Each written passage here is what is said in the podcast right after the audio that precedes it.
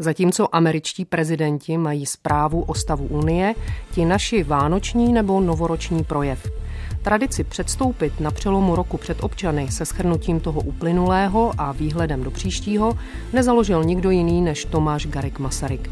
Jeho nástupci ji drží až dodnes. Mnohé z prezidentských projevů se dochovaly v archivu Českého rozhlasu. K poslechu toho nejzajímavějšího z nich vás teď od mikrofonu zve Veronika Kindlová. Archiv Plus. Teure Mitbürger, wir haben ein bewegtes, sehr bewegtes Jahr durchlebt. Tím nejstarším dochovaným bilančním prezidentským projevem je řeč Edvarda Beneše ze štědrého dne roku 1936. Je pronášena německy, aby ji porozuměla německá menšina. Mluví se v ní o dramatických událostech roku 1936, občanské válce ve Španělsku, válce v Habeši, obsazení Poríní hitlerovským Německem, o hospodářské krizi, o nebezpečí bolševismu a nacismu a také o hrozbě války v Evropě. Beneš vyslovil naději, že k válce nedojde.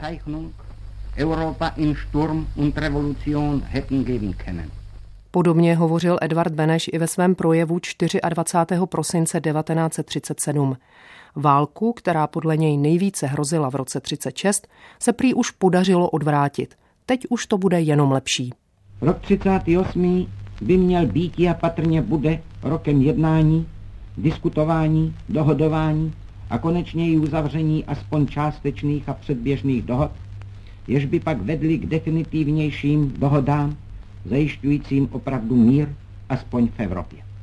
Přeji nám všem, aby v tomto našem státě, v tomto státě jenž lépe než jiné, odolává chaosu a rozvratu, jenž je a zůstane státem klidu a pořádku, jenž opravdu denně se zdokonaluje, konsoliduje a upevňuje, jenž ať se děje kolem nás cokoliv, zachová všem svým občanům a všem svým národům klid, mír, pokojný sociální vývoj, pořádek, slušný život a prosperitu. Všem vám, lidem dobré vůle, přeji klid a pokoj a státu našemu krásný jubilejní rok. Jak víme, Edvard Beneš se hluboce mýlil. 30. září byla podepsána Mnichovská dohoda a pohraničí obývané německou menšinou postoupeno Hitlerovu Německu. O něco později si Maďarsko vzalo část podkarpatské Ukrajiny a Poláci Těšínsko. Podkarpatí a Slovensko vyhlásili autonomii, na jejímž základě se okleštěná země nadále jmenovala Česko pomlčka Slovensko. Prezident Beneš už 5. října abdikoval a později odletěl do USA. Byla ustanovena nová vláda. Prezidentem se stal Emil Hácha. Jeho první vánoční projev v nové funkci plně vyjadřoval náladu té doby.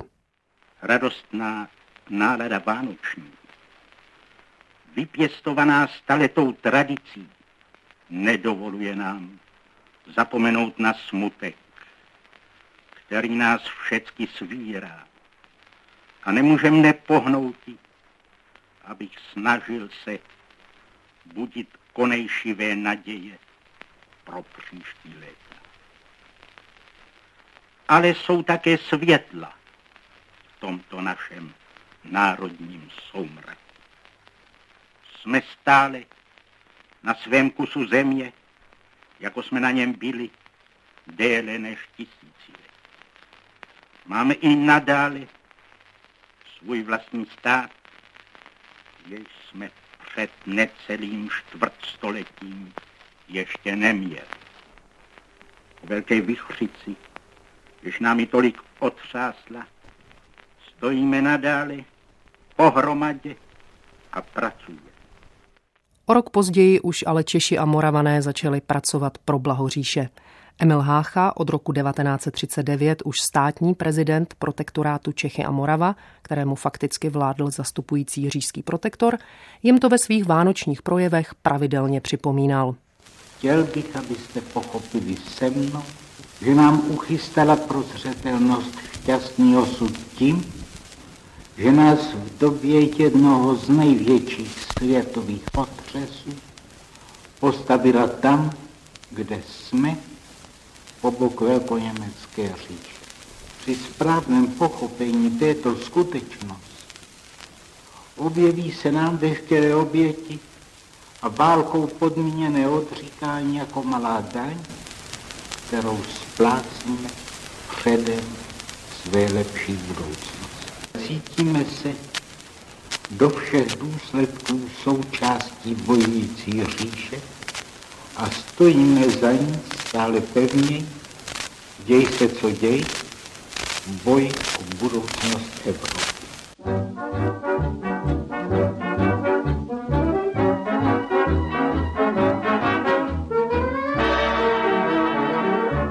Zatímco z Prahy se k obyvatelům protektorátu obracel Emil Hácha, z exilu prostřednictvím svobodných vysílaček k ním ve stejném období promlouval prezident bývalý Edvard Beneš. Takto hovořil z Londýna o Vánocích roku 1940. Německo není sto dnešní válku vyhrát, jako nebylo sto vyhrát válku minulou.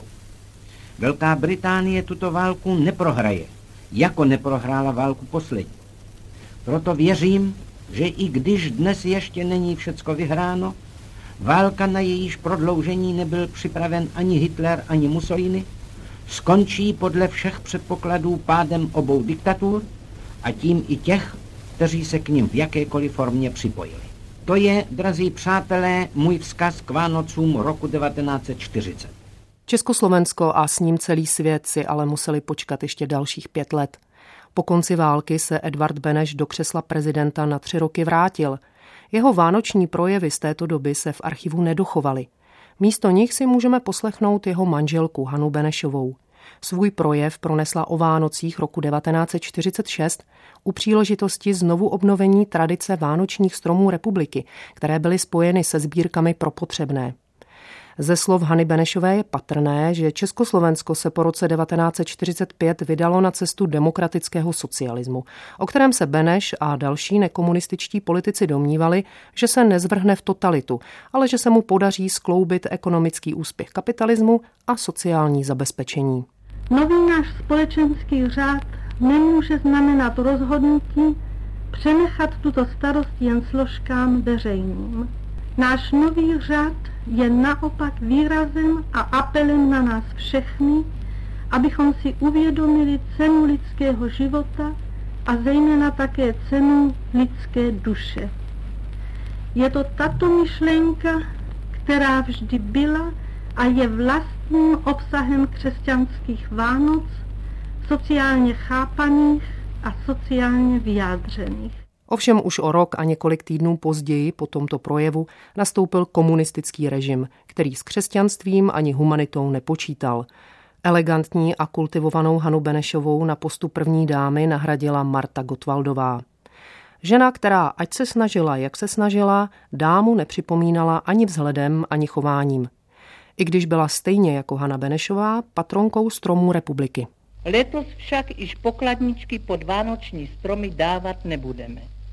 Díky výsledkům práce našeho lidu ušli jsme za uplynulý rok další veliký kus cesty. Pokud jsou u nás ještě děti, které dosud trpí dědictvím starých zlých časů, stará se o ně již sám stát z vlastních prostředků. A tak vánoční stromy nám dnes již nevyprávějí o dětské bídě a neštěstí, nýbrž hlásají nám jen radost z blížících se Vánoc a úspěchy našeho nového života. Říkala Marta Gotwaldová na Vánoce roku 1950 tedy roku, ve kterém byla popravena Milada Horáková, Záviš Kalandra a dalších pět desítek nevinných lidí. STBáky byl ubyt páter Josef Toufar, v rámci akce K byly zlikvidovány řeholní řády a jejich představitelé posláni na mnoho let do komunistických žalářů a lágrů, podobně jako tisíce dalších lidí. Hlavní představitel komunistického teroru, prezident Klement Gottwald, snad aby se odlišil od svých předchůdců, posunul vánoční prezidentské projevy na nový rok. Zvuková podoba žádného z nich se však nedochovala. Známe je jenom z textů. Byly hodně podobné tomu, co o Vánocích 48 pronesl tehdejší předseda vlády a pozdější prezident Antonín Zápotocký. Nebyli u nás jen ti, kteří si mír přáli, klid a pokoj chránili a budovali. Byli i ti, kteří si přáli bouři, kuli pikle a spekulovali s válkou. Byla jich, chvála Bohu, jen malá hrstka a národ je ve své většině ve slavných únorových dnech rázně zakřiknul a odmítnul. Pohleďte, kam až dnes se tito rušitelé míru dostali. Vyloučili se z národa, utekli dobrovolně z vlasti, hledají útulek v emigraci, často u našich nejsvěřepějších a odvěkých nepřátel.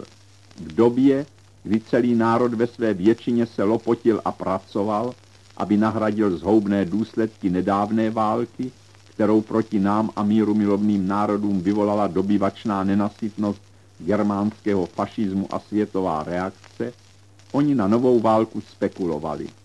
Vzpomeňte, jak šeptané propagandě pomoci někdy svedených, někdy nevědomých a někdy i vědomých zločinců lid strašili brzkým vypuknutím války, hleděli jej tak znepokojovat, vyvolávat paniku a rozrušovat možnost klidné tvůrčí práce. Nic se nesplnilo z jejich předpovědí. Válka nepřišla a my pevně věříme, že nepřijde. Marně budou oni, naši reakční emigranti, spolu s válečnými štváči za hranicemi usilovat a po ní toužit.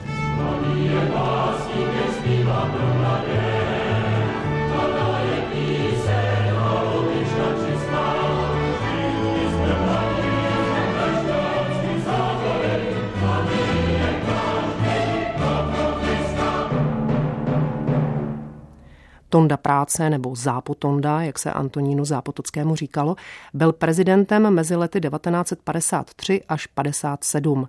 Ani jeho novoroční projevy se v rozhlasovém archivu nezachovaly. Za to po jeho nástupci, Antonínovi Novotném, máme k dispozici téměř všechny. Antonín Novotný je v obecném povědomí zapsán jako nejkrásnější prezident.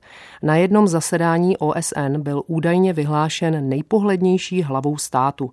Ošklivý skutečně nebyl, ale co mu příroda přidala na sličnosti, tomu upřela jinde. Podle pamětníků měl například problémy s cizími slovy. Ovšem ani některá česká slova nezvládal tak úplně dokonale. Jednotná zemědělská družstva dostala loňského roku za své výrobky o 1 miliardu 300 milionů korun více než předloni. Konzolidační proces v jednotných zemědělských družstvech dále pokračoval, družstva se dále upevňují. Průměrná výměra jednotných zemědělských družstev dnes je přes 500 hektarů. Loňského roku bylo dáno do zemědělství za více než 3 miliardy korun nových strojů. Vybudování melioračních zařízení v hodnotě 800 milionů korun bylo v minulém roce odvodněno 35 tisíc hektarů zamokřených pozemků a zavlaženo 15 tisíc hektarů půdy. Podzimní práce byly co do rozsahu provedeny, zase to je celkem dobře. Doufejme, že zima bude příznivá a že nespůsobí škody v zasetých kulturách. Vypočítával Antonín Novotný v lednu roku 1962. Vedle zemědělství se ale odvážně pouštěl třeba i do analýzy obchodu. Myslím, že je také zbytečné, aby nebyly prášky do pečiva, písek na nádobí a podobně. I s tím přece musí výrobní podniky počítat a vědět, že i tyto drobnosti jsou stále potřebné. Na druhé straně také kupující musí mít určitou dávku vůle a klidu a nepodléhat okamžitě panikaření a stěžovat práci prodávajícím. Teď, když máme již překotný vánoční schon za sebou, přiznejme si, že mnohé fronty před obchody nemusely být. Neustále se zvyšující životní úroveň vyžaduje, abychom v té míře, jak je to v našich silách, uspokojovali potřeby pracujících podle jejich skutečných zájmů. Krásného tondu, jak se mu také někdy říkalo, smetlo z hradu tzv. Pražské jaro. Období, kdy se k moci dostalo reformní křídlo komunistické strany. Jeho politiku socialismu s lidskou tváří občané pochopili jako příležitost znovu získat svobodu, nebo alespoň kousek. Jejich naděje v srpnu 68 zahubily sovětské tanky. Beznadějnost situace je znát i z krotkého novoročního projevu novotného nástupce Ludvíka Svobody. Na Pražském hradě můžete spatřit nejen zlato a drahokamy našich korunovačních klenotů, které jsou symbolem naší suverenity. Můžete tu zhlednout i kameny ožehnuté ohněm válek, tyto mlčenlivé svědky dob nepříznivých. A tu bych vám rád připomenul prostou skutečnost, že žijeme v samém středu světa dílu, který se nikdy nevyznačoval ani klidem, ani idylou, nejedna z velkých a převratných událostí započala v této zemi nebo tu skončila.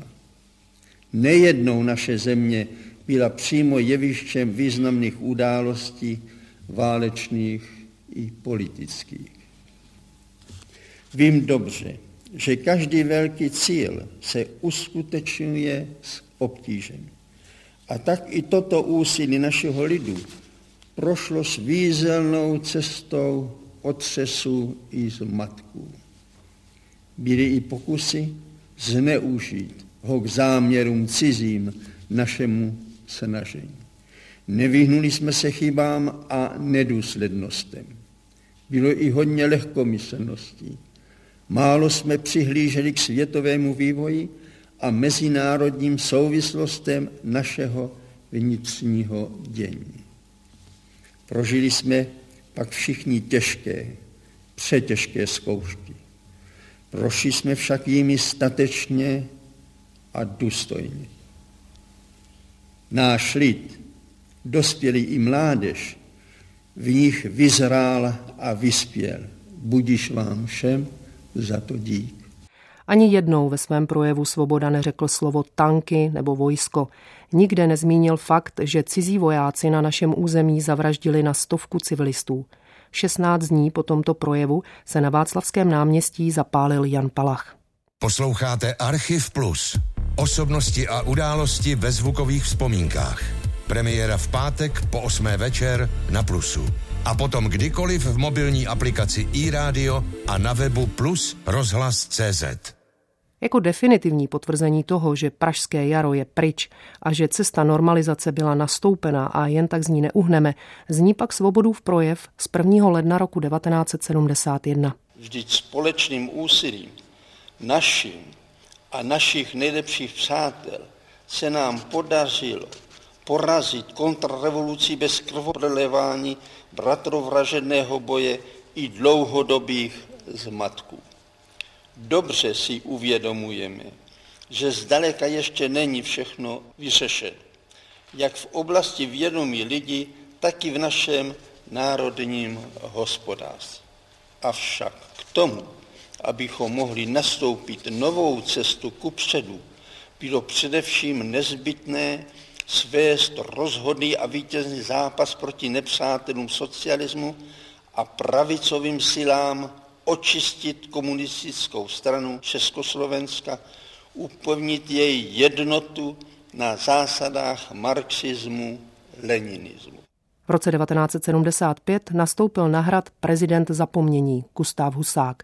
Během 15 let jeho vlády jako by se v zemi zastavil čas.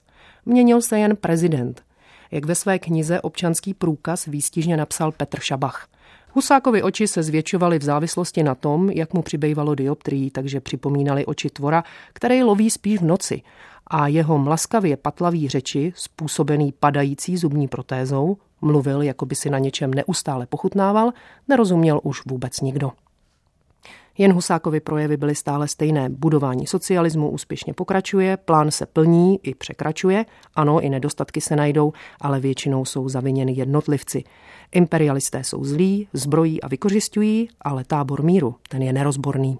Události minulého roku a zejména poslední týdny však znovu ukázali, že reakční síly ve Spojených státech a zemích západní Evropy se nechtějí smířit s tímto pozitivním vývojem.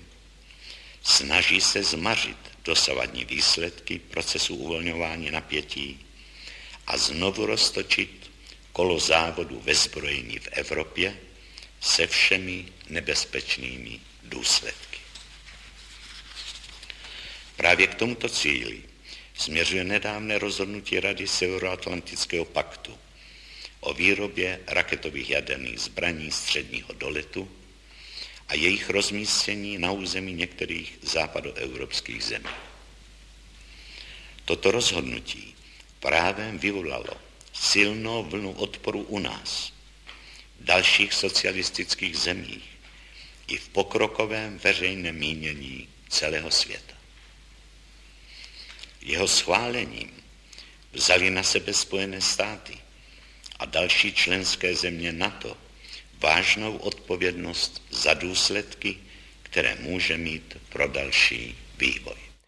Ovšem někdy se Gustav Husák odvázal a ukázal, že i v něm je cosi lidského, jako třeba 1. ledna 1977. V mojom rodnom kraji podle starého zvyku si dobrý ľudia k novému roku želali, aby kvitlo pole žitkom, dvor dobytkom a dom dobrým zdravím, aby od najmladšieho do najstaršieho nikoho po celý rok hlava nepobolela. I já vám dnes zo srdca toto želám. O 12 let později, 1. ledna 1989, už ale Husák tak veselý nebyl. Jeho unavený hlas napovídal, že nejen prezident, ale i režim melou z posledního. Uskutočně hospodářské společenské prestavby považujeme za nevyhnutý a nezvratitelný proces. Je to základný predpoklad na dosiahnutie kvalitatívne vyššej úrovne rozvoja socialistickej spoločnosti, intenzifikácie nášho hospodárstva, celkového zdokonalenia spoločenských vzťahov a zabezpečenia rastúcich materiálnych a duchovných potrieb nášho ľudu. To si vyžaduje vysoko zodpovedný prístup riadiacich orgánov na všetkých stupňoch a po všetkých líniách k zabezpečovaniu úloh, ktoré pred nami v tomto smere stoja, ale i poctivou, svedomitú a kvalitnú prácu každého občana.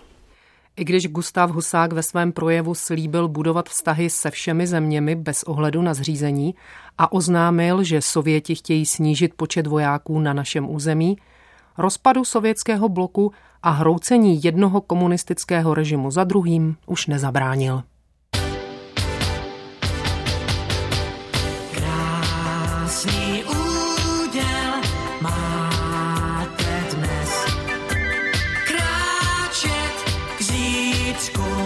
she